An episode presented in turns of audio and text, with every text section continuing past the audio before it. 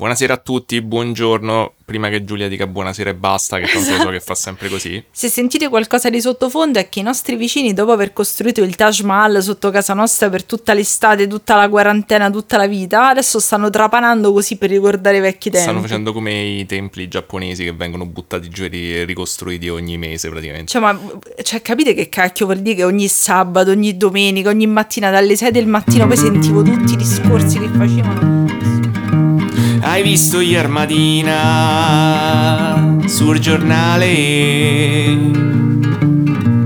Dice che hanno accoppato il sor Pasquale. C'è chi dice che la moglie chi l'alieni o i satanisti. Però in esatto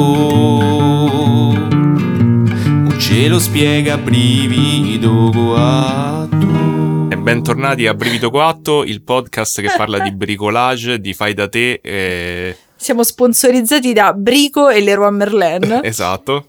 Vabbè, no, in realtà il nostro podcast è un podcast, come ormai sapete, molto Terribile, molto serio. Mo- molto horror. Molto... molto horror, molto misterioso. Sì.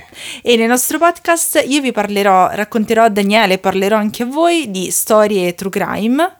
E io vi parlerò di storie paranormali, tutte italiane. Esatto, tutte in salsa italiana. Allora, prima, prima cosa che dobbiamo dire è la le parte social, le marchette. marchette. Allora, se non ci seguite su Instagram, andate a seguirci brivido underscore coatto, potete mandarci le vostre storie e le vostre mail e oltretutto piccola comunicazione di servizio. Ragazzi, noi entrambi abbiamo dei lavori a tempo pieno, anche abbastanza complessi. Daniele tipo ha 575 hobby e cose che deve fare, suonare pianoforte, poi di notte si vede gli anime d'amore d'amore che non abbiamo capito in questa fase. Quello è, è il miglior hobby. Esatto. E quindi c'è cioè, tipo... Tipo Dragon Ball. È d'amore Dragon Ball, non lo so.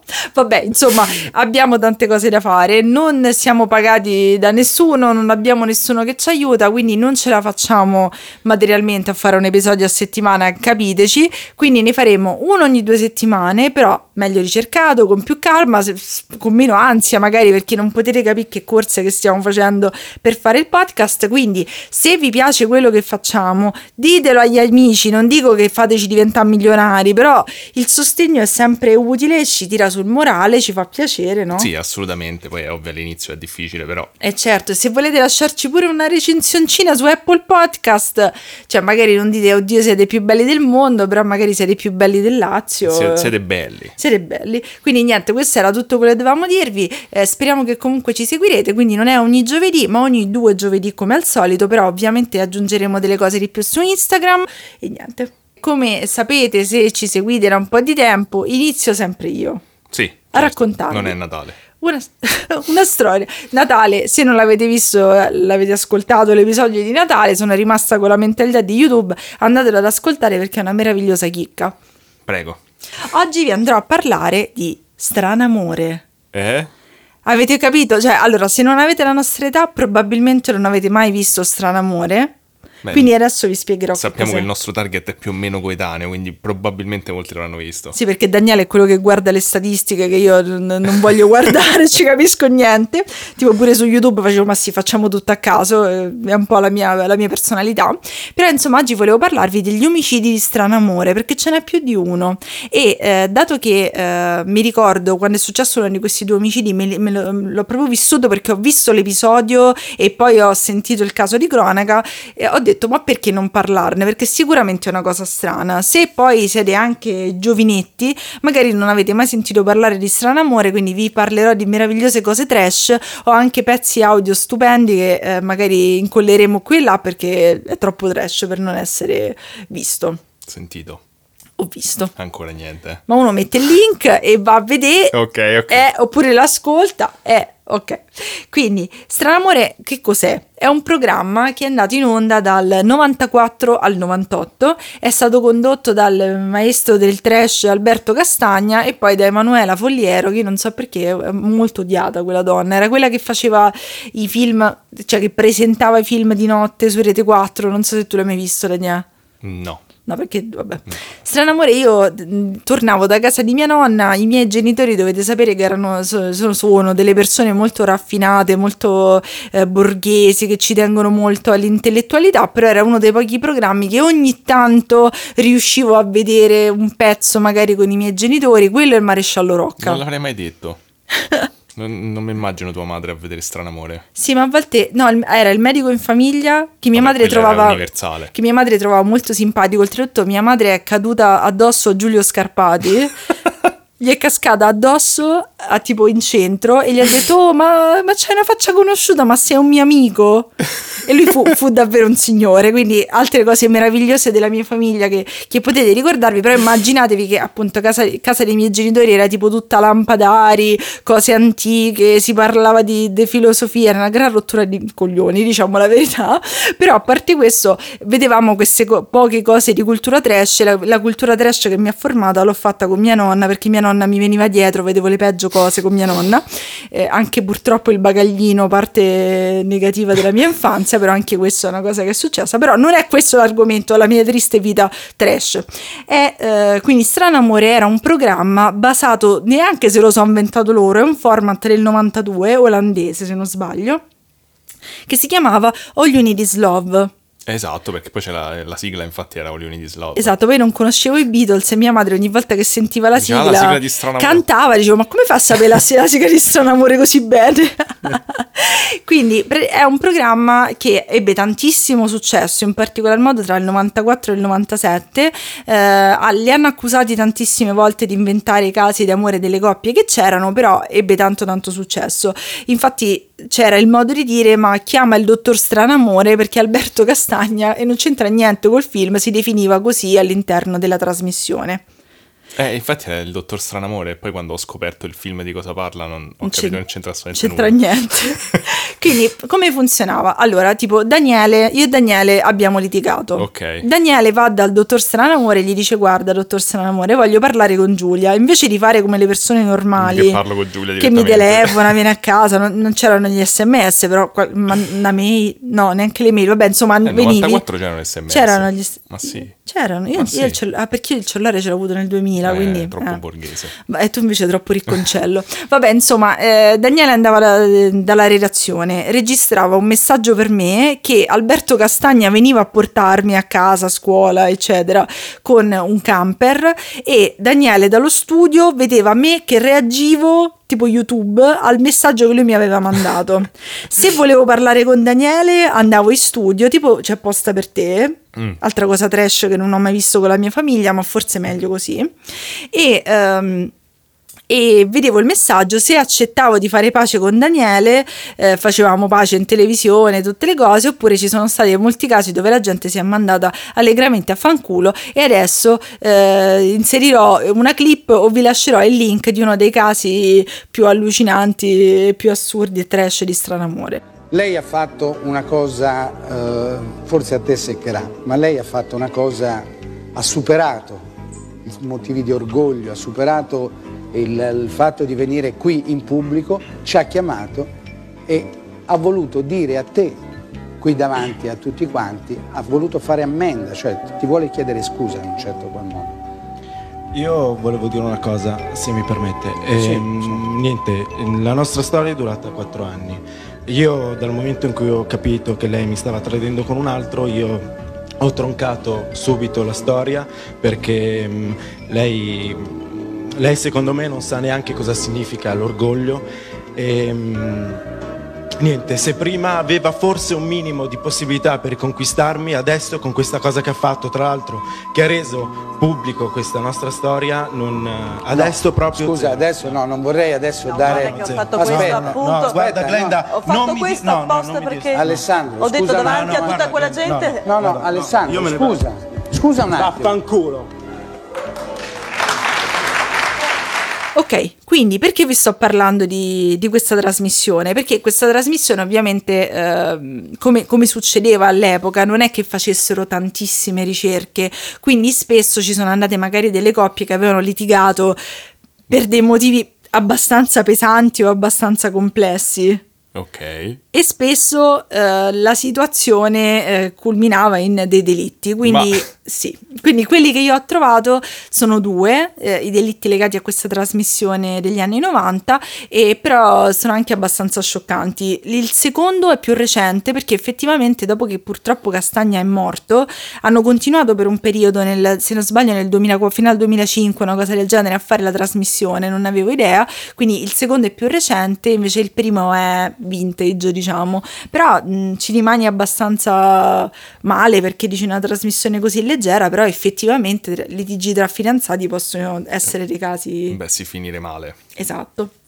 Quindi il primo caso di cui vado, vi vado a parlare è successo nel 1998 a Brescia. Il protagonista del caso è Giuseppe Vitale, che era un uomo di 34 anni, che era un rappresentante, un agente di commercio. Lui aveva un, un'ossessione. Lui era ossessionato per questa ragazza che si chiamava Paola. Paola aveva 24 anni, era una studentessa, viveva nella stessa città e lei era una ragazza che non voleva legami, era una ragazza molto libera che pensava soprattutto allo studio, era molto amata dalle persone accanto a lei, però Giuseppe non ci stava, la amava da anni e anni.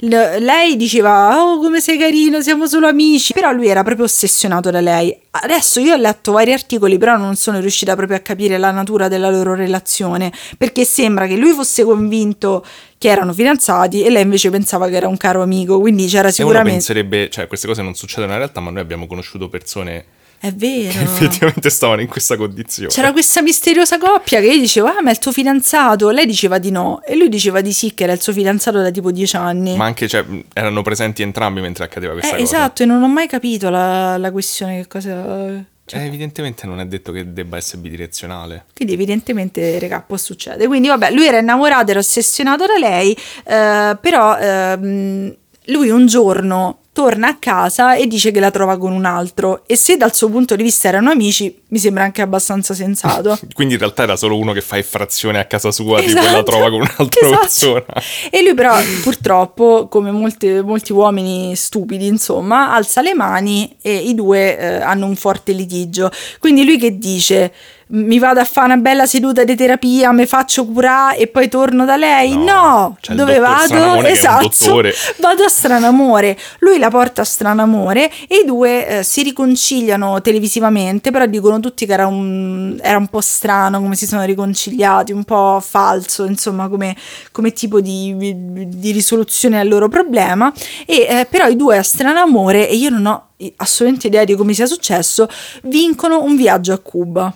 Mm. Ma perché? Perché cioè, dovresti ti... vincere dei viaggi? Perché se ti ricongiungi vinci.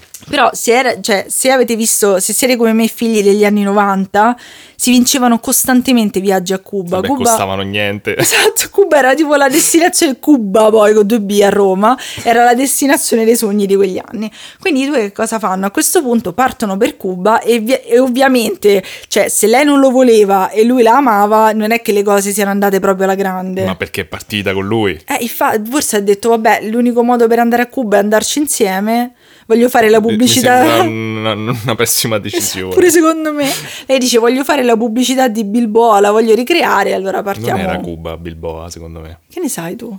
Ma non sembrava Cuba. Eh, era, una, spia- era capito, una spiaggia e una Era una spiaggia una nuda e poteva essere qualsiasi sì, spiaggia. Sì, ma è chiaro che le donne nude stanno sempre ai Caraibi. Ah, ok. Vai ai Caraibi arrivi tutti nudi. Sì. No, solo le donne solo, nude. Ah, solo le donne nude. Poi le, le donne, donne nude, nude la classica da, esatto, da bambini. Da bambini che era proprio una categoria di esseri umani a parte, le donne nude. Vabbè, a parte questo. Quindi eh, loro due tornano a casa, eh, però non è che stanno proprio in ottimi termini. Lui sembra pure un rosicone.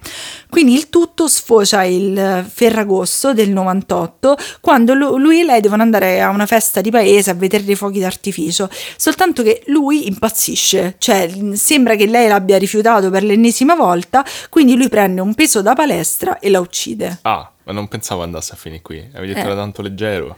Vabbè, l'omicidio ci deve essere per forza, però era, fosse un- legge- era leggero dal punto di vista di carico di studio. Ok, ok.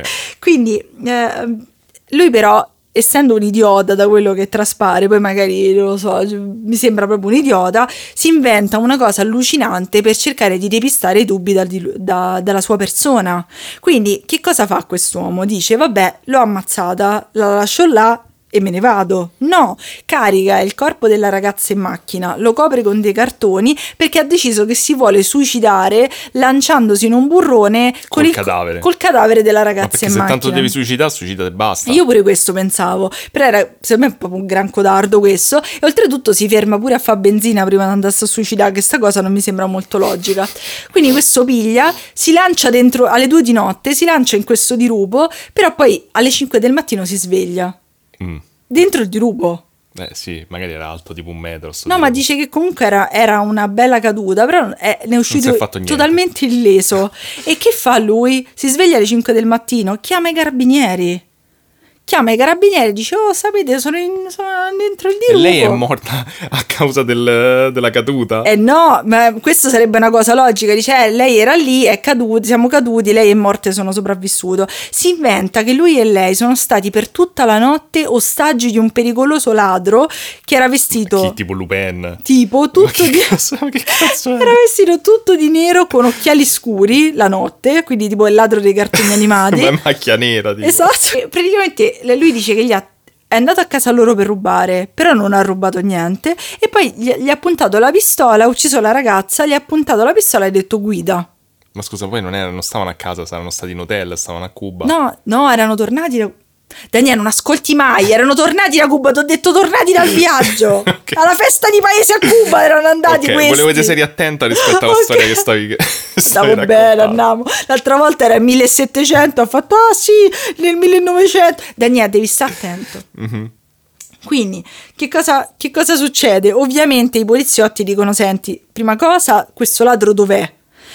Non ti ha rubato niente, questa com'è morta? E oltretutto, essendo andato lui a fare benzina prima di suicidarsi, ci- di tentare di suicidarsi, il benzinaio aveva le telecamere e oltretutto ha testimoniato dicendo, regà, questo era da solo in macchina, non c'erano ladri, non c'erano donne, non c'era, c'erano solo tanti cartoni nella macchina. Dimmi. Posso fare una domanda? Eh, non era a Cuba, no. No, ma scusa, però hai detto che voleva rubare a casa loro, ma quindi vivevano insieme. No, perché era andato a casa di lei. Cioè, voleva rubare nella casa dove erano partiti per andare alla festa di paese. Ah, ok. Vabbè, quindi praticamente d- davanti a tutte queste, queste prove, lui alla fine finisce per confessare. Dice, vabbè, sono stato io, eh, ho fatto tutto io, però è come se questa persona non avesse capito la gravità delle azioni, perché ha detto, vabbè, a un'intervista ha detto, vabbè, io adesso vado in prigione, però io penso al mio meraviglioso futuro, eh, non è una cosa così grave, cioè non faceva altro che non prendersi le responsabilità. Ma- E oltretutto ha detto di aver ucciso la ragazza perché lei era una grande eh, irriconoscente. Ri- rispetto a... Perché lui gli aveva fatto tante cose, regalato tante cose e lei non era riconoscente verso di lui. Vabbè, la morte mi sembra la punizione giusta. Esatto, cioè, ma che cacchio. Vabbè, invece la- il, secondo, il secondo caso di cui vado a parlare è quello un pochino più recente e si è svolto nel 2007 ad Enna. Sempre il protagonista di questa storia è un uomo, si chiama Pietro ed è un ex poliziotto. Lui ha avuto per tanti anni una relazione con Adele e la loro relazione però è stata molto molto molto brutta, nel senso che lui era un uomo violento, eh, c'erano continue denunce, continue liti, non era una relazione tossica proprio di quelle da manuale e quindi i due finiscono per lasciarsi. Adele si rifà una vita, si mette con un altro uomo che si chiama Antonio, si apre un... un, un bar nella piazza, in una piazza della sua città e la vita va avanti abbastanza tranquilla, però ovviamente Pietro è un altro rosicone e non ci sta, non vuole che Adele si rifaccia una vita, non vuole che, eh, che lei sia felice e quindi fa la cosa che farebbe ogni persona sensata, Ok. la porta a stranamore. Ah, beh, certo. Il che non ha un cacchio di senso, perché oltretutto questa sta con un'altra persona, si è rifatta una vita dopo tipo anni e tu la porti a stranamore. Vabbè, lei avrà detto di no. Lei infatti, cioè lei è andata nella trasmissione e sinceramente non ho capito perché, forse non... soldi. per- ma penso che neanche ti dicono, ti dicano chi ti ha portato in realtà. Ma scusa, non vedi il video che hai detto quando... Sì, però quando vai nello studio non ti dicono il video. Se io non sbaglio, quando l'avevo visto, lei era, era terrorizzata quando ha capito chi Mm. era che gli aveva mandato il video. Quindi questo mi, mi fa un po' pensare che agli anni non facessero tantissime ehm, Ricerche. ricerche, Perché, ad esempio, mi ricordo pure che Raffaella Carrà faceva una specie di programma, no caramba che sorpresa, ma per unire genitori e i figli e tipo era, era, erano finiti per essere complici di un sequestro di persone, insomma cose strane. Bella la televisione italiana Vero. degli anni 90. Quindi lui la porta in questa trasmissione, lei ovviamente non ne vuole sapere niente, lui, ovvia- queste persone che fanno schifo, che sono proprio dei grandi vigliacchi, si trattengono molto davanti agli altri, vogliono sempre avere ragione, però lei lo liquida, non ne vuole sapere niente, quindi non vincono un viaggio a Cuba purtroppo. No. Eh, lo so. Quindi lui fa ogni cosa, cioè una cosa totalmente sensata che abbiamo visto fare prima nelle, nelle mie varie storie, e decide di prendere la macchina e tentare di, metterla- di mettere sotto la povera Adele. Ok. Ovviamente eh, non funziona e lui decide di fare un proto revenge porn, cioè di mettere in giro delle immagini di lei senza veli, di lei in Una donna nuda. Una donna nuda, sempre le famose donne nude di prima. E mm, quindi a questo punto lei lo denuncia e lui eh, viene condannato per tentato omicidio a tre anni, che purtroppo non fa per via dell'indulto. Ok. Quindi la- lei continua la sua vita con il suo nuovo compagno e tutto a posto, fino a, fino a che un giorno c'è nella, nella piazza del paese dove lei è al bar un comizio, un comizio politico, quindi c'è un sacco di gente, c'è molto caos. Quindi che cosa decide di fare a questo punto il nostro Pietro? Decide di prendere una pistola, Ah. recarsi nel bar della donna e di tenerla in ostaggio per 10 ore. Per- chiedendo in cambio cosa? Una- un'intervista televisiva. Ma perché? Cioè, ha preso la donna, purtroppo ha sparato al nuovo compagno perché tentava di, fa- di scappare insieme a lei e l'ha ucciso. Ah. E praticamente quest'uomo ha tenuto in, in ostaggio la, la povera Adele tenendola per i capelli per, non penso tutto il tempo, però comunque le immagini che si vedono sono queste, chiedendo in cambio un'intervista perché secondo lui erano state dette un sacco di menzogne sulla sua persona e quindi voleva che la RAI, non la Mediaset, che la RAI lo intervistasse perché lui aveva un sacco di verità da dire che ovviamente non ha detto, erano tutti farfugli e che cazzate, Ma quindi poi insomma. l'hanno intervistato? L'hanno intervistato. Ah. A questo punto cioè, le forze dell'ordine sono riuscite a parlare con lui in un certo senso, a, a convincerlo e sono riuscite a liberare la donna, però la cosa più eh, assurda di questa storia è che effettivamente la donna quando è stata portata via gli ha urlato ma perché hai fatto tutta Ma questa infatti sì. cosa? Perché è una cosa assurda, cioè, sei, un, sei un uomo violento, hai assolutamente torto sotto ogni punto di vista e oltretutto fai cioè, un sequestro di persona per cosa? Cioè lei si è rifatta una vita, non ti vuole più, ti ha rifiutato a casa, a scuola al pubblico, al bar, a stranamore davanti a tutti e oltretutto fai pure sta cosa. Ma infatti è una storia, cioè, vabbè, era chiaramente una persona disturbata. Sì, però ho capito, cioè, ma lo por- porti in televisione una persona del genere, ma ci parli due minuti lo capisci che questo è matto. E quindi, se- volendo, se, se volete, se, se vi interessa vedere i protagonisti, penso che soprattutto la seconda storia, questa di Enna, si possa trovare il filmato di Strano Amore, eccetera. Però effettivamente mi faceva.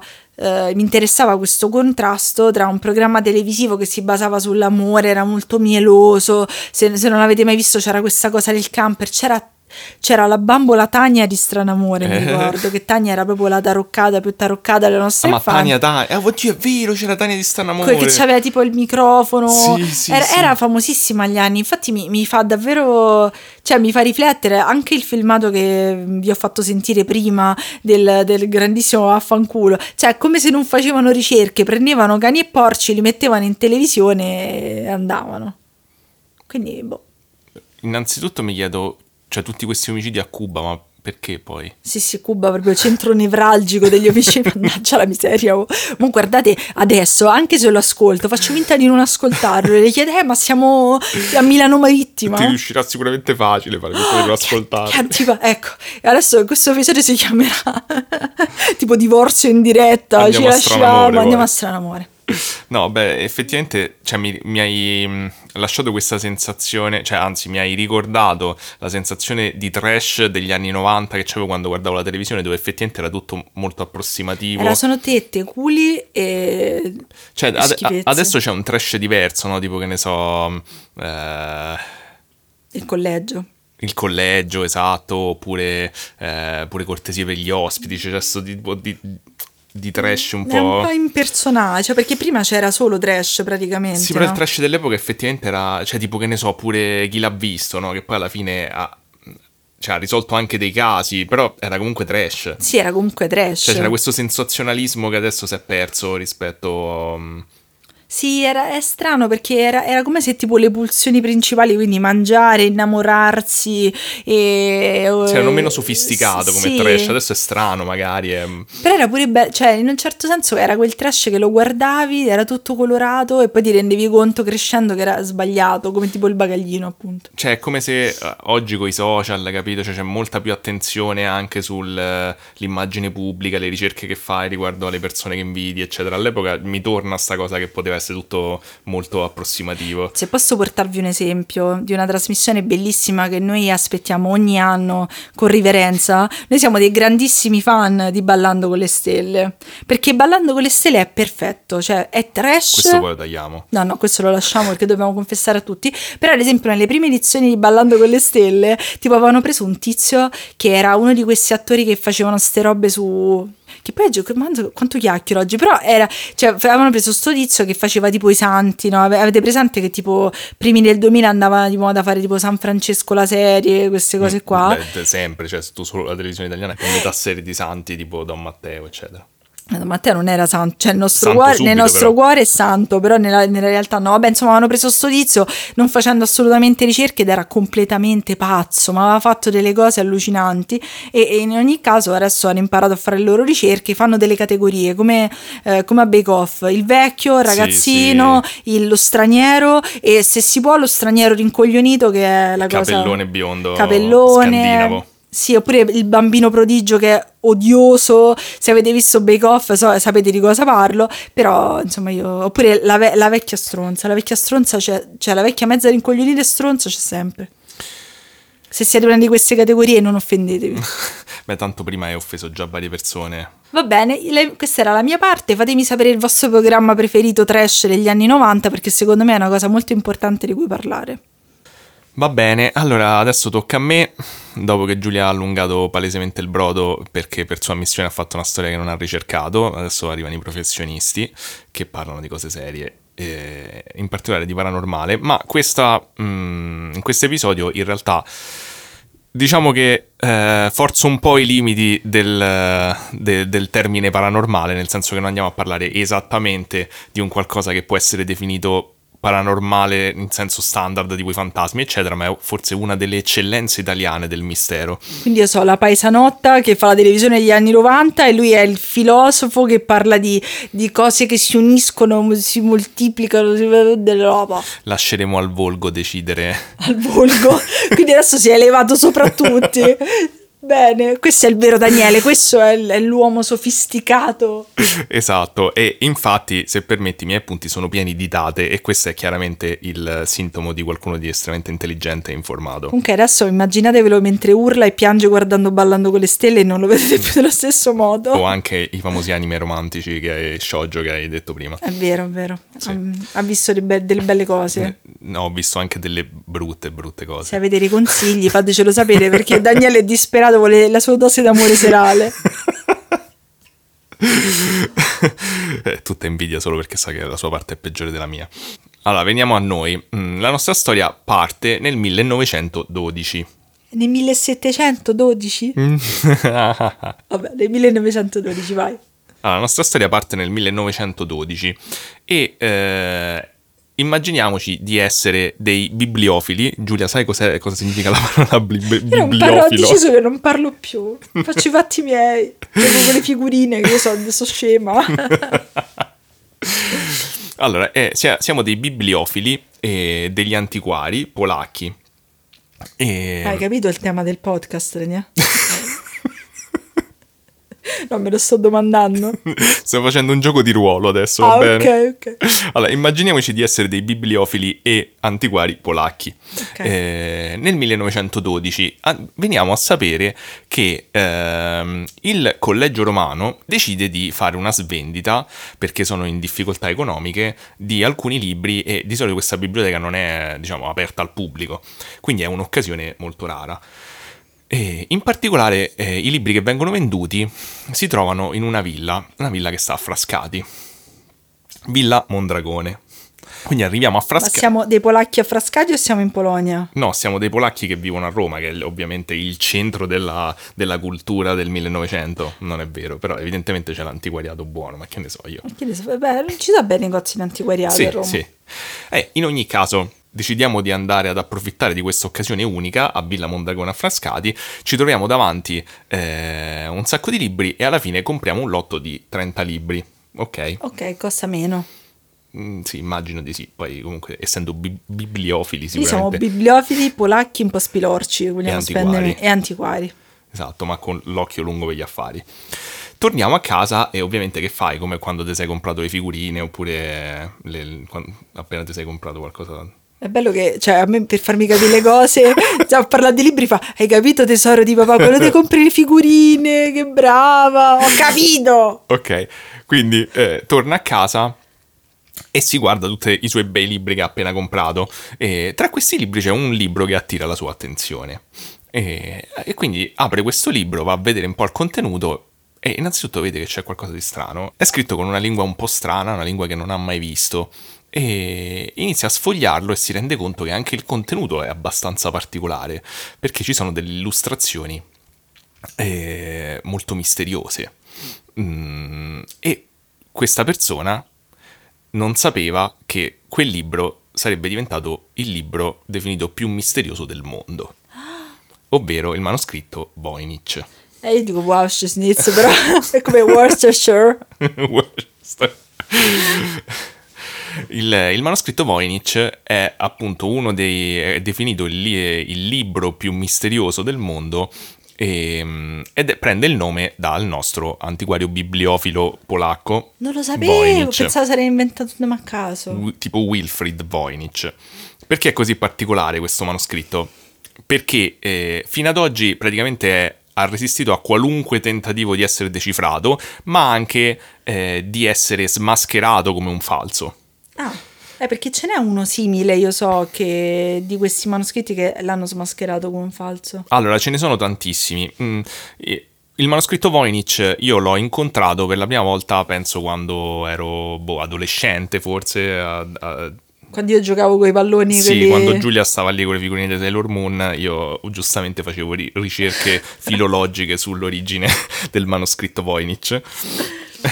Vabbè, in ogni caso, eh, appunto, mh, ricordo da adolescente di essere rimasto estremamente affascinato da questo manoscritto perché eh, il contenuto è davvero misterioso. È scritto in, un, eh, in una lingua appunto sconosciuta, i, car- eh, i caratteri sono dei caratteri sconosciuti, eh, è una sorta di, non lo so, a me ha sempre ricordato tipo l'elfico, e in realtà non so bene come, neanche come è scritto Non perché non so niente, però eh, è molto arrotondato, se- sembra effettivamente una scrittura medievale mh, comunque corsiva, ci Ok. sono molti cerchi, ehm, però non assomiglia quasi a niente, non assomiglia Mm. in realtà a niente da quello che ho capito di- delle scritture conosciute. E- ed è diviso in varie sezioni, ma queste sezioni sono fondamentalmente, se- mh, diciamo, un, un tentativo di ehm, raggruppare, di ehm, categorizzare il contenuto di questo libro che però appunto in alcune parti sfugge totalmente alla comprensione, quindi anche i nomi sono secondo me un po' azzardati, insomma Ok. un, po', un po' fantasiosi.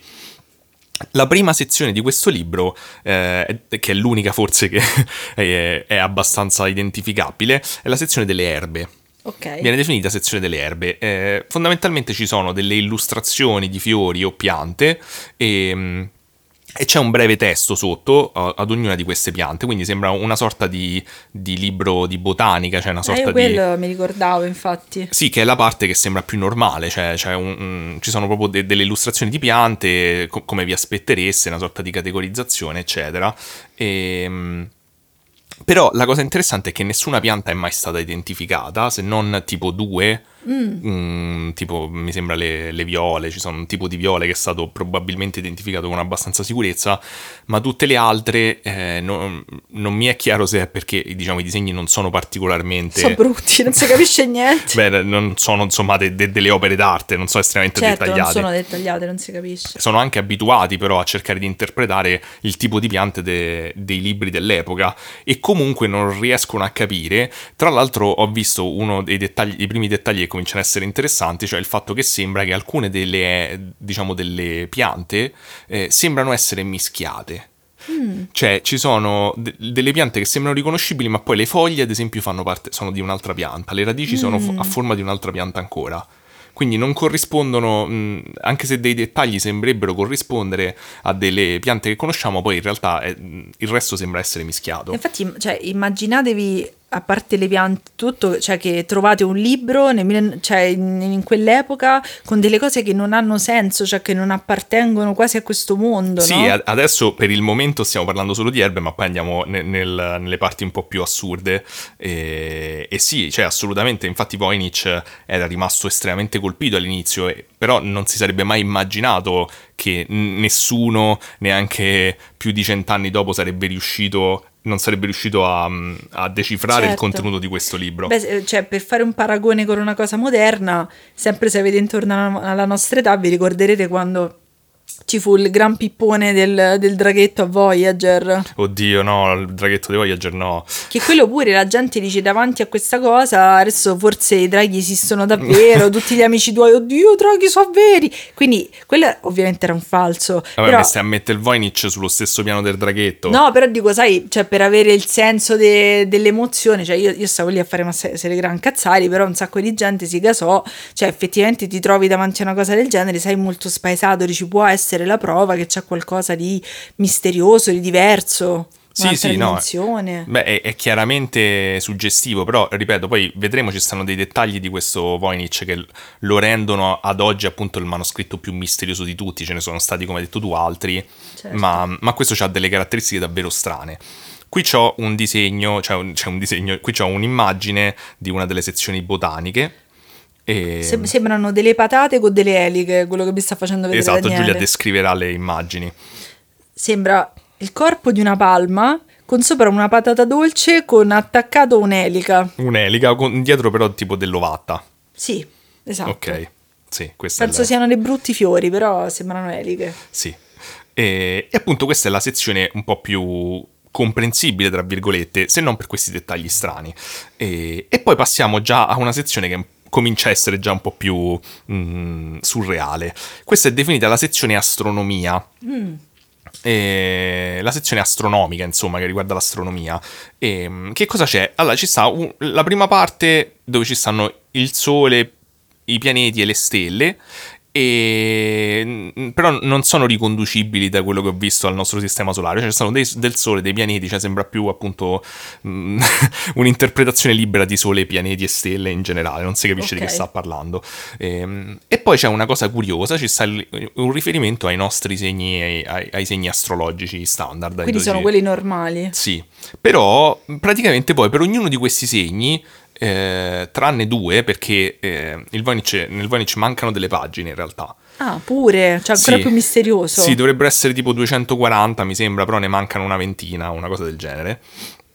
Quindi non si sa se mancano dei segni zodiacali perché mancano delle pagine. Però praticamente ci sono queste illustrazioni con questi segni zodiacali eh, con delle spirali, e qui torniamo al nostro tema della puntata, di donne nude.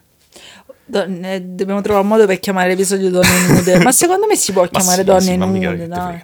Tanto metto sempre explicit su, um, sui singoli episodi perché. Però magari ci porta gente, dice, ah, descrivono Cerchiamo... delle donne. Facciamo un podcast dove descriviamo immagini di donne nude. Bellissimo. Successo. In effetti sì. E poi considerando che eh, Google Podcast abbiamo visto che tanto individua benissimo i topic dei nostri sì. podcast, ovviamente metterà donne Perfetto. nude.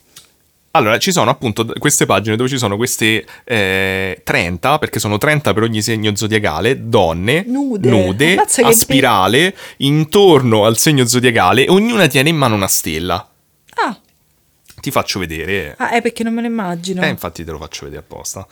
Patate queste? No, queste è sempre le patate. Ah, okay. Ecco, aspetta. Oh. fatta. È vero, ora quante donne nude. Esatto, cioè, cioè sta, al centro c'è il segno zodiacale, vai prego. Cioè immaginatevi, avete presente tipo il gioco dell'oca, cioè che è una specie, è un gioco dell'oca di donne nude praticamente, nel senso che è come se fossero tutti i tasselli del gioco dell'oca con tutte donne nude messe per piatto come se camminassero nella spirale. E vedi, ognuna ha una stella in mano però. Bello però. E al centro ci sta un'illustrazione che sembra del segno zodiacale. Onestamente questa non Dove so. la donna è vestita. Non è una donna, credo. Non so, è un coso, è un Mm, c'ha una- mago. c'è- c'ha- pure lui c'ha una stella in Ma mano. no, ma è una donna che sta così. Adesso non potete vedere la mia posa con la stella in mano. È po- possibile. Però ci stanno. Adesso ho preso una pagina, ma ce ne sono altre in cui c'è proprio tipo l'ariete, cioè palese qual è il segno zodiacale al centro. Però mm, che, che vuol dire? Boh. Boh. Mm, assolutamente. È un po' co- tutto il libro è un po' così. Sì, ma la cosa interessante è che non corrisponde a niente dell'epoca, cioè nel senso o di, di quando si presuppone Mm. che sia l'epoca di questo manoscritto. Ehm, perché all'epoca, insomma, non- anche come si esprimevano, ehm, diciamo, le parti astrologiche non era così, non si faceva così, quindi non- certo. non- è comunque inusuale. E poi arriviamo forse alla- a una delle sezioni, se non la sezione più assurda del manoscritto Voynich, la sezione che è quella anche che mi, mi lasciò più affascinato da, da ragazzo, che è quella de- definita della biologia. Sì. Praticamente in questa sezione mh, ci sono ancora, perché è una costante del manoscritto Voynich, donne nude. Ecco perché l'è affascinato da ragazzo. Volete la pornografia artistica? Beh, vedrai che le- il livello di dettaglio non è esattamente eh, altissimo. Eh, ed è assurdo perché eh, non si- è incomprensibile il contenuto di questa sezione. Ci sono queste donne eh, all'interno di vasche, tantiss- ci sono tantissime vasche connesse da dei tubi, tipo da dei, eh, dei lavori di tubi idraulici estremamente complessi, eh, e- ok. con tipo tutti questi disegni Ma non è che era tipo una rappresentazione di siamo fatti così? Eh, non lo so. Poi ci stanno anche dei. Ci sono gli omini dentro il corpo che pompano il sangue. Eh, sembra una cosa del genere, perché poi ci stanno anche tipo delle. eh, d- delle cose che sembrano organi ogni tanto, dei disegni che sembrano organi, però non sono riconducibili a organi che conosciamo, quindi non è chiaro che cosa sono. Ehm, però appunto sono veramente assurdi perché sono. Oddio! Non c'è niente di meglio di fare una puntata visiva in un podcast. Beh, Geni. Allora, praticamente, vabbè, mo mi sta facendo rivedere patate a raffica e non c'entrano quelle, do- sono patate, non c'entrano quelle, quelle altre patate. Quindi, eh, allora, l'immagine che mi sta facendo vedere sembra una specie di bagno turco, Sì, esatto, sì. che però da, de- da quelle che sembrano colonne sembra uscire dell'acqua, che è verde, dove si fanno il bagno le, le suddette donne nude Certo. e poi a un certo punto c'è un tubo Sì. che va in un'altra vasca con altrettante donne nude dove una ha una cosa rossa in mano e un'altra una cosa blu in Tipo mano. un secchio sembra Un questo rosso. secchio. E poi sopra c'è una specie di vesci, di, come se fossero delle ghiandole con della specie di, di- di scarpe con delle scaglie e da una di queste scarpe che spunta da dietro esce una donna nuda e un'altra che mettono del materiale dentro queste vesciche. E questa sopra poi ci stanno tipo, sempre tipo del- dei tubi da cui esce una donna, cioè una donna sta in una piccola vasca tipo e ci stanno dei tubi con delle protuberanze tipo de- dei buchi e questa donna mette delle cose dentro questi tubi. Cioè è, è veramente assurdo Ma che... poi la cosa, cioè, la cosa che mi sorprende di quello che mi stai facendo vedere, a parte la quantità di donne nude, Beh, quella è la vera chicca. Eh, ma il fatto è che se fosse una scrittura casuale, ma questo manoscritto, cioè essendo un manoscritto, cioè ma proprio tanto tanto scritto come dice il nome stesso. Sì, sì, sono Cioè- 240 pagine appunto. Tipo... Cioè, i miei album di figurine, c'era un pezzo di storia di Sailor Moon, quelli di cui mi occupo io, no? Sì, l'unica cosa che conosci. Però tipo, cioè per, ess- cioè, per essere una cosa fatta falsa, sembra un- stranamente coerente tutto ciò che c'è scritto. Eh, vedremo appunto poi i tentativi che hanno fatto, però le immagini sono sempre state molto suggestive, cioè fanno pensare effettivamente tipo alla visione di un mondo sconosciuute, cioè di un qualcosa poi chissà... Gestito da donne nude. Sì, tipo, cioè, sembra la descrizione di una cultura strana, cioè tutti sti tubi, perché c'è questo accento sui tubi, le costruzioni di tubi e vasche, vasche con queste donne dentro, ci stanno un sacco di pagine con queste donne. Forse era come si facevano i sali da bagno, non lo so. Ma eh, poi la, la sezione seguente invece è quella, la sezione della cosmologia, eh, di questa proprio non si sa niente, Ah, cioè niente. zero, la chiamano della cosmologia ma in realtà non, non c'ha senso, cioè neanche il nome c'ha senso, sono praticamente una specie di mandala, di disegni di mandala che sembrano vagamente essere del- dei pianeti, però in realtà poi delle parti sembrano proprio tipo mappe di, di posti, ci stanno tipo dei castelli, eh, c'è addirittura uno che sembra tipo un vulcano. Mm. E, mm, E questa è l'unica sezione che ha tipo dei, eh, delle parti, come si chiamano? Quelle tipo i fold out, cioè le parti, le parti quelle che si aprono. Cioè Ah. ci sta un- un'illustrazione che è fatta in realtà da sei pagine, che si aprono, ed è una sorta di, appunto, di questa specie di mandala concentrici uniti tipo da dei, eh, da dei sentieri. Che bello, sai quanta gente si è fatta tatu- i tatuaggi così sul bicipite, secondo me. Eh, forse erano solo tribali, forse erano tatuatori dell'epoca. è vero. Eh, niente, Cioè, sempre ripeto, patate. sempre queste patate, sempre i tuberi. No, dico, però il fatto è, cioè, per essere, ripeto, se era semplicemente uno che doveva fare una taroccata per fregare a qualcuno, è, è assurdo il livello di impegno. Sì, sì, ci sta un livello di dettaglio eh, assurdo e comunque appunto c'è queste immagini, cioè vederlo è effettivamente molto molto suggestivo perché non riesci ad immaginarti di cosa sta parlando. È vero che libri magari antichi pure, se vai a vedere un libro del 1600 di botanica probabilmente o anche per dire di medicina, vedrai delle illustrazioni strane. Però mh, ci sta, eh, se, se lo andate a vedere, poi vedrete, se venite su Instagram vedrete sicuramente delle immagini. Certo, mi raccomando, eh, per, per vedere i documenti degli episodi andate su Instagram, ce lo siamo scordato, ma Esatto.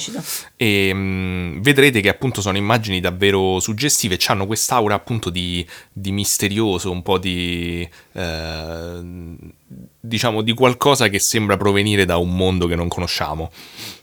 E, e poi c'è la, la sezione farmaceutica, eh, dove sembra un misto tra la, la sezione, diciamo, quella anatomica e la sezione ehm, botanica, dove fo- fondamentalmente ci stanno questa sorta di Donne nude con medicinali. mi sembra che non ci siano donne nude, però, però ci stanno delle parti in particolare della pianta, e delle scritte e poi ci stanno tipo quelle che sembrano essere delle giare. Ah, Ma che sembrano fissati dai tubi. Sì, sì, esatto, che sembrano radici, tubi, non si capisce qui. Ehm, ci stanno appunto parti di piante comunque e poi queste giare che sembrano essere tipo giare medicinali, così sono definite, in cui probabilmente ci veniva messo il... Boh, cioè per me sembravano pure tipo sezioni di, di ve- di vene. Eh, sembrano vene, infatti. No- non saprei. E poi la- l'ultima sezione è quella che viene definita ricette, ovvero sez- una sezione dove fondamentalmente c'è solo testo e poi ogni singolo testo è marcato da eh, tipo un elenco puntato dove ogni testo è marcato da una stella oppure da, eh, da una piantina, un fiore. Sì, qui c'è tipo una macchia, sì. Ah, ci ha appoggiato la pizza, non lo so. E innanzitutto già, visto che la- tu che l'hai visto, che, che impressione ti dà adesso che l'hai visto a distanza Eh, di sembra, sembra davvero una cosa di un altro mondo. Cioè, perché poi, cioè, essendo una persona che disegna, no? Mm, giusto. Cioè, ti rompi le scatole dopo un po' di fa ca- cavolate senza. Cioè, quando tu disegni cavolate senza senso, no? C'è, c'è sempre un rimando di cose vere. Cioè, puoi inventare fino a un certo punto quando disegni, secondo me, Certo. no? Cioè, oppure se, se stai cazzeggiando, non, non sei tanto non ti impegni tanto, disegni cose a caso, ma c'è sempre un- una radice di verità. La cosa che mi lascia perplessa è che non vedo niente di umano, cioè, sembra proprio una cosa. Sembra come qualcuno che documenta un qualcosa di assurdo per noi, cioè qualcosa che non hai mai visto. Cioè, sembra come se uno va effettivamente in una. Sì, si è fatto un'esperienza, cioè è strano, cioè se, è un, se- se è un falso complimenti perché non mi verrebbero mai in mente tutte queste donne nude che fanno cose diverse. Adesso vediamo. Eh, Ci stanno dei dettagli che secondo me mh, sono interessanti, che sono stati scoperti nel tempo. Cioè, che, che a- non è che avvalorano la tesi, diciamo. mh, contribuiscono alla suggestione di questa idea di, di un altro di un libro di un altro mondo. C'è ad esempio questo fatto che mh, ci sono alcune pochissime parole in latino. In particolare sembra che ci siano i, i nomi dei mesi in latino Ah, e, e questi in corrispondenza dei segni zodiacali, ma la cosa interessante è che sembra che siano scritti un po' male, nel senso che sono scritti utilizza- distorti con il tipo di scrittura del manoscritto. Quindi il font, diciamo, la- il, il tipo di, di carattere che è usato è un po' distorto con i tratti del, del carattere del manoscritto. E in più sembra, ma questa cosa è dibattuta, che ci sia una frase un- in tedesco Ah. sotto, questa volta, ad un uomo nudo. e vai, rappresentazione importante. E, e la frase è Der Mastel, che non saprò mai pronunciare in tedesco, che forse è questa e significa tipo... mm, cioè fondamentalmente la, è tipo l'eredità che riceve una vedova quando muore il marito. Ah, ok, tipo, sì, tipo i capelli, quelle cose là. Riceve i capelli come eredità. No, che ti tieni delle parti di tuo marito. No, no, no, tipo l'eredità proprio, cioè tuo marito muore e ti tieni casa, tipo le cose. Ah, ok, ok. Il lascido, tipo, ma che è Sì. Cuba? I capelli. Perché eh, si fa, eh. Si faceva. Mm, vabbè. Ti facevi tipo dei gioielli dove dentro c'erano i capelli della persona morta. Sì, sì. Vabbè. Eh, sono, per una volta che sono colta io. certo. Eh, allora, ma sto manoscritto però da dove viene innanzitutto? Cerchiamo di ricostruire un pochino la storia perché noi sappiamo che Voynich l'ha trovato nel 1912, l'ha acquistato nel 1912 dal collegio romano, ma come c'era finito lì? Eh, Allora, mh, per farla breve, ehm, andiamo a ritroso. Mm, ora, oggi, il manoscritto si trova a Yale, dove è lì da- Ah. n- nella biblioteca di Yale dal 1969. C'è arrivato perché gliel'ha venduto una certa eh, Ann Neal, che, era, ehm, che l'aveva venduto a sua volta a un antiquario che però non è riuscito a smerciarlo e quindi alla fine l'ha donato a Yale. Eh, a questa Ann Neal invece gliel'aveva donato la moglie di Voynich, Sì. eh, Ethel Voynich, che tra l'altro era pure la figlia di George Bull, il matematico, quindi Ah. cosa strana. vedi. Appunto, eh, Voynich sappiamo che l'aveva comprato nel, 900 nel 1912 dal, dal collegio romano, mm, che aveva fatto spostare tutta la sua libreria a Villa Mondragone eh, nel 1870 mm, in concomitanza della- dell'occupazione da parte di Vittorio Emanuele II di Roma, perché si sapeva che Vittorio Emanuele stava cercando di eh, sequestrare praticamente i libri da- da- dal Vaticano. Sì. E, e quindi lui per precauzione e il collegio romano per precauzione aveva fatto spostare fuori Roma affrascati Le cose, ok. esatto, tutti questi libri per evitare che venissero presi, che venissero sequestrati. Ma il collegio romano sembra gliel'avesse passato un certo Kircher, Kircher, non lo so. Ehm, c'è un buco comunque nella storia, però diciamo che si sa che questo Kircher eh, lo possedeva nel 1660. Ok. Quindi già sappiamo che nel 1660 a quanto pare il manoscritto Già esisteva. già esisteva. E, e questo Kircher l'aveva ricevuto da un certo Jean Marek Marcy, che era il rettore del- dell'Università Charles University di Praga, che esiste ancora, credo, una delle università più prestigiose di, di Praga, insomma. Quindi ha passato un sacco di mani. Sì, e il primo che si sa eh, che ha posseduto il manoscritto Voynich è un certo eh, Georg Baresch, che è un alchimista di Praga, eh, che è vissuto nel XVII secolo e- ed è il primo che ne fa menzione in una lettera del 1639. Ma questa lettera mh, è stata trovata soltanto eh, molto più tardi.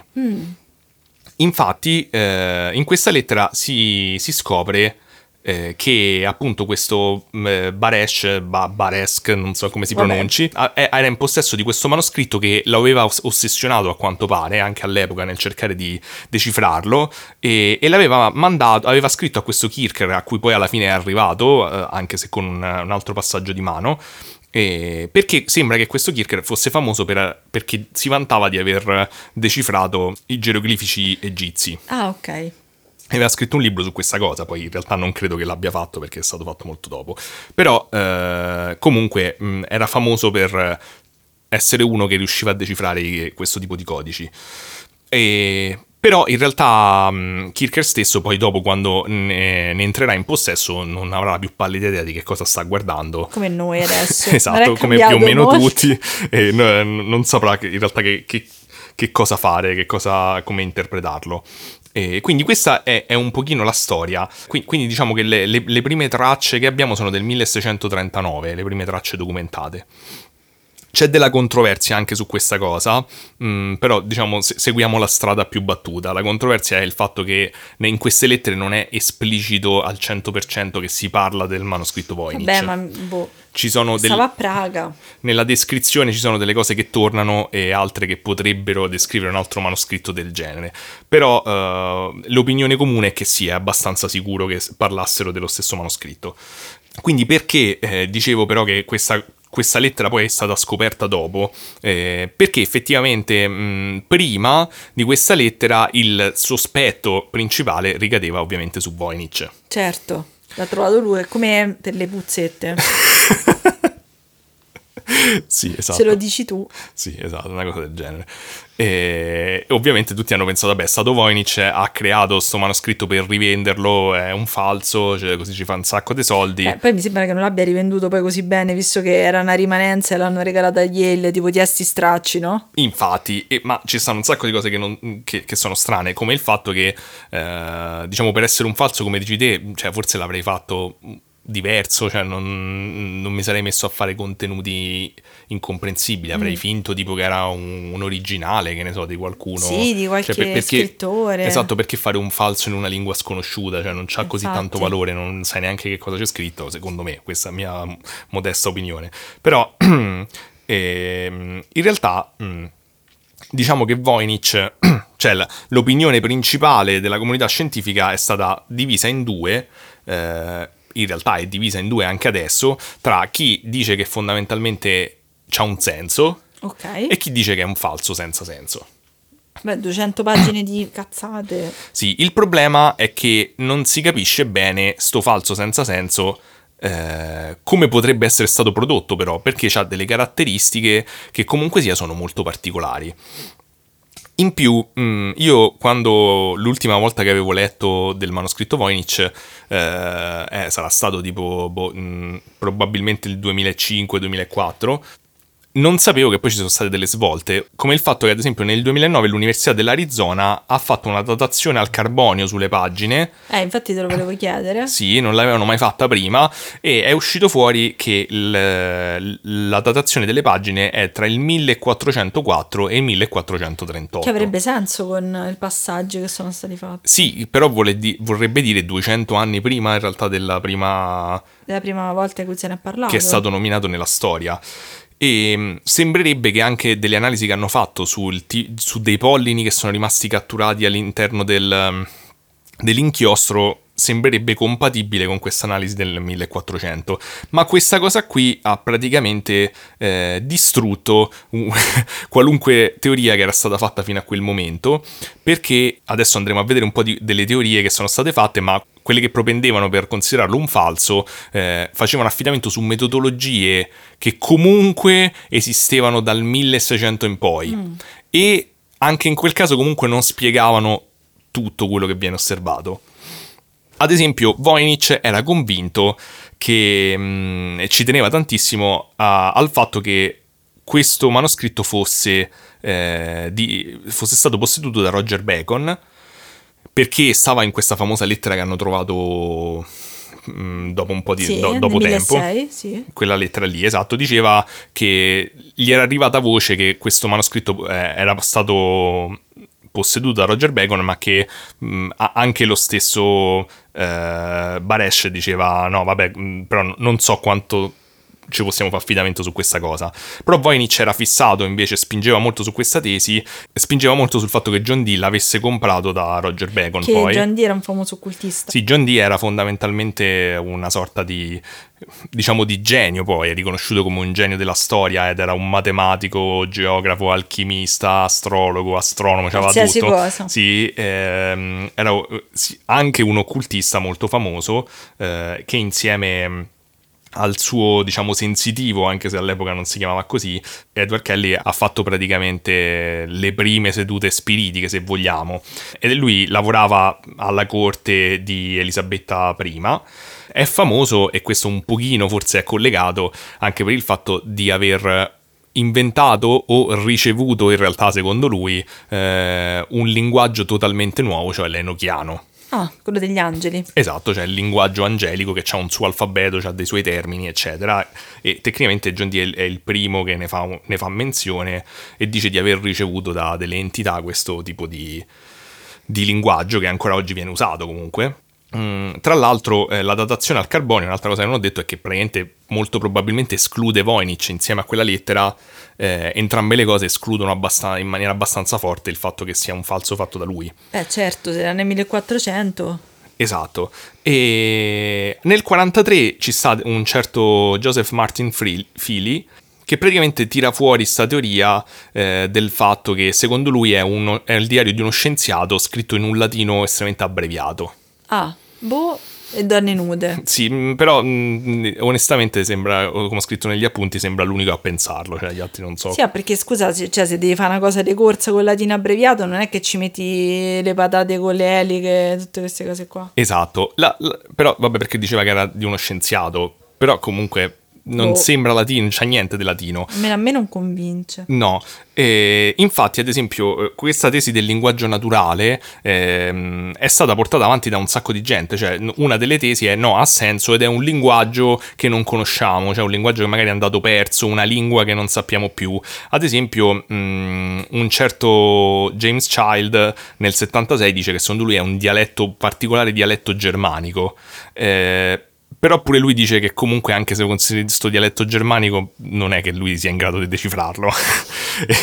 e in particolare ci stanno delle cose che fanno pensare che c'è qualcosa di strano rispetto a come noi conosciamo i linguaggi naturali. Ci sono delle ripetizioni assurde che non si trovano nelle lingue che abbiamo eh, sulla Terra. Tipo, ad esempio, c'è sta un passaggio che è or, or, oro, r.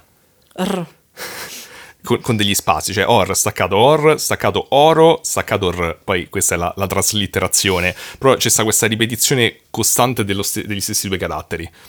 E questo sembra che comunque sia una cosa che i linguisti non sanno bene collocare, da quello che ho capito, perché effettivamente non è una cosa usuale per i linguaggi che conosciamo. E qualcuno ha avanzato la tesi della, della glossolalia cioè di fondamentalmente cose a caso scritte per se stessi, oppure tipo un qualche tipo di channeling, qualcuno che dice di ricevere tipo appunto un po' John D, questo tipo comunque di... c'è sempre paranormale. Sì, mh, mm, però in questo caso comunque hanno detto, ovviamente hanno detto, vabbè tanto non si può provare sta cosa, quindi è inutile che la dici. Però loro avevano portato come mm, esempio eh, dei disegni di una certa Hildegarda di Bingen, ah. che è una santa credo, eh, che è si sa che insomma aveva queste emicranie davvero forti e quando aveva queste emicranie faceva dei disegni che in qualche modo un pochino sono simili. Da io soffro di emicranie ogni tanto e di certo non mi metto a fare disegni.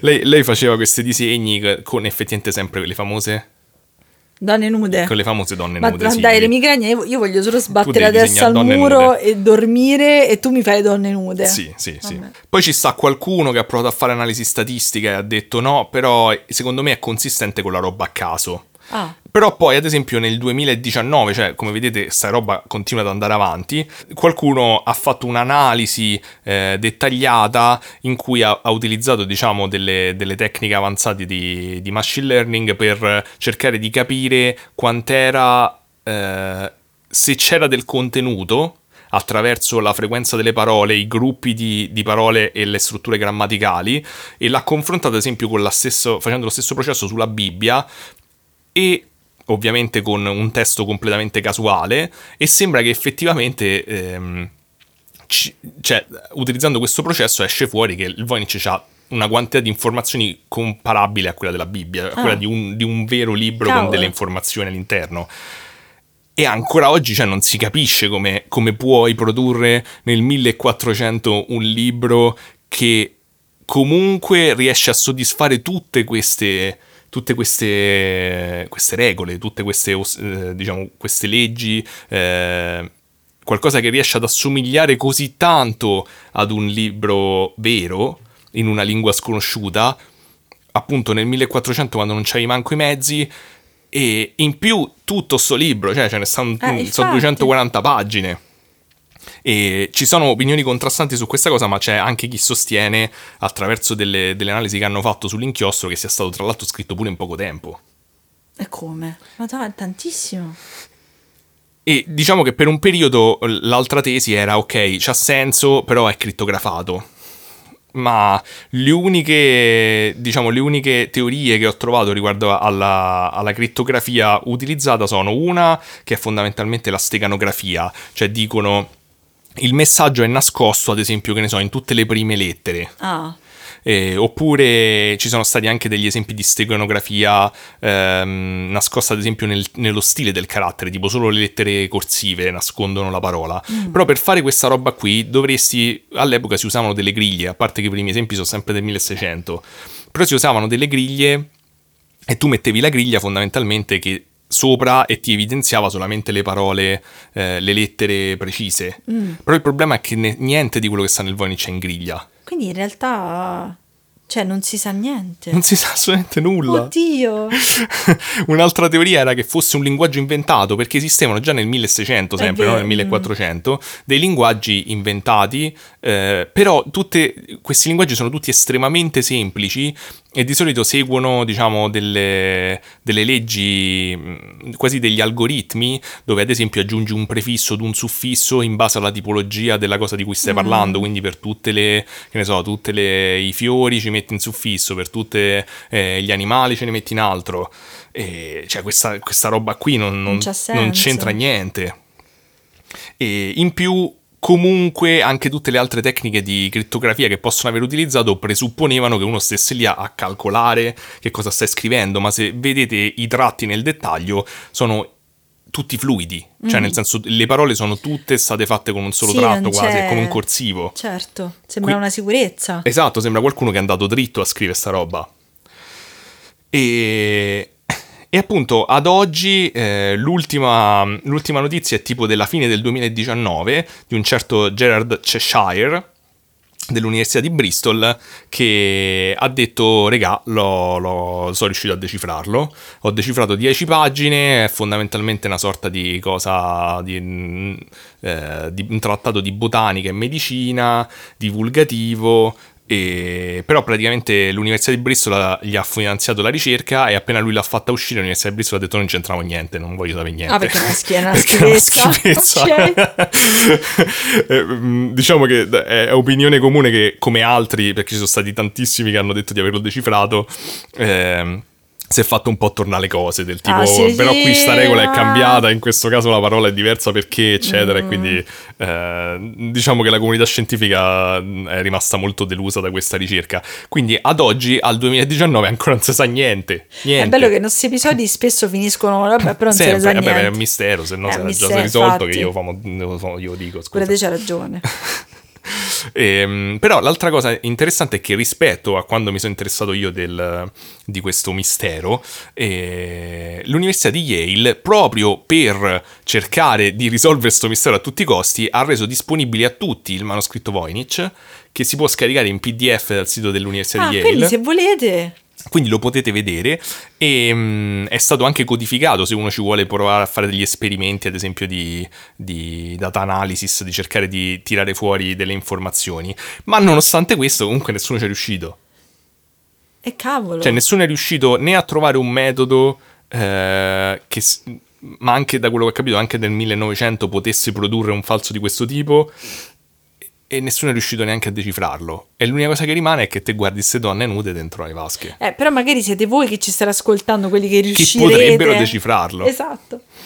Vabbè, le donne nude comunque fanno sempre piacere, immagino. Beh, sì, sì, sempre, sempre. Beh, che, che ne pensi? Cavolo, no, mi ha, mi ha sempre affascinato. Mi ricordo quando ti eri intrippato. Oddio, secondo me era tipo il 2007, una cosa del genere, perché stavamo insieme, quindi... Ma nel- ogni tanto lo ritiro fuori perché in effetti è una storia davvero affascinante. Cioè, questo, questo libro da un'altra dimensione, scritto in una lingua sconosciuta. No, è fighissimo, cioè nel senso, a parte che a me piace della storia del draghetto, tutte queste cose qua, La anche... Eh, Ho capito, ma anche tipo i falsi d'epoca che facevano per far credere determinate cose lo trovo comunque affascinante, perché comunque fare i falsi, ehm, cercare di, di rendere reali delle cose che non sono reali lo trovo sempre affascinante, però effettivamente il libro, a parte essere bello esteticamente, è anche interessante, cioè un documento del genere così lungo di cui non si sa niente. Sì, poi cioè, veramente affrascati, cioè dietro casa nostra quasi. Siamo andati a Frascati un po' di tempo Ma fa. sì, siamo andati varie volte a Frascati. Si mangia bene a Frascati. È buono, sì. Bene. E che cosa, qual è il biscotto tipico di Frascati? Lo sai, non me lo ricordo. La donna nuda coi tre seni. Ah, è vero. Mia, mia madre chiama la donna con le tante sise. Va bene, eh, questa è la puntata dei dettagli imbarazzanti della vita di Giulia. È vero, della mia, della mia infanzia, della mia educazione e anche l'episodio delle donne nude. Eh, sì, in particolare le donne nudi sono state onnipresenti. Quindi se volete avere delle informazioni di più, più dettagliate insomma di quello di cui abbiamo parlato, trovate tutte le foto, i nostri meravigliosi commenti su Instagram e, e niente, mi Sì, reputo... se, se avete decifrato il manoscritto Voynich fatecelo sapere. Fatecelo sapere. Ecco, io voglio mettere la firma nel vostro paper. Oppure dissociarci totalmente. Oh sì, dipende, dopo però, quando Dopo, dopo, lo leggiamo, vediamo. Che bello che poi Daniele oggi mi ha detto: Guarda, comunque la mia parte sarà breve e comunque abbiamo sempre parlato tantissimo. Ma è questo è il bello dei podcast. Sì, esatto, pensavo che fosse più breve. Va bene, detto questo, vi auguriamo una buona giornata, una buona serata, un buon lavoro, una buona merenda, quello che state facendo. E al prossimo episodio. Ciao!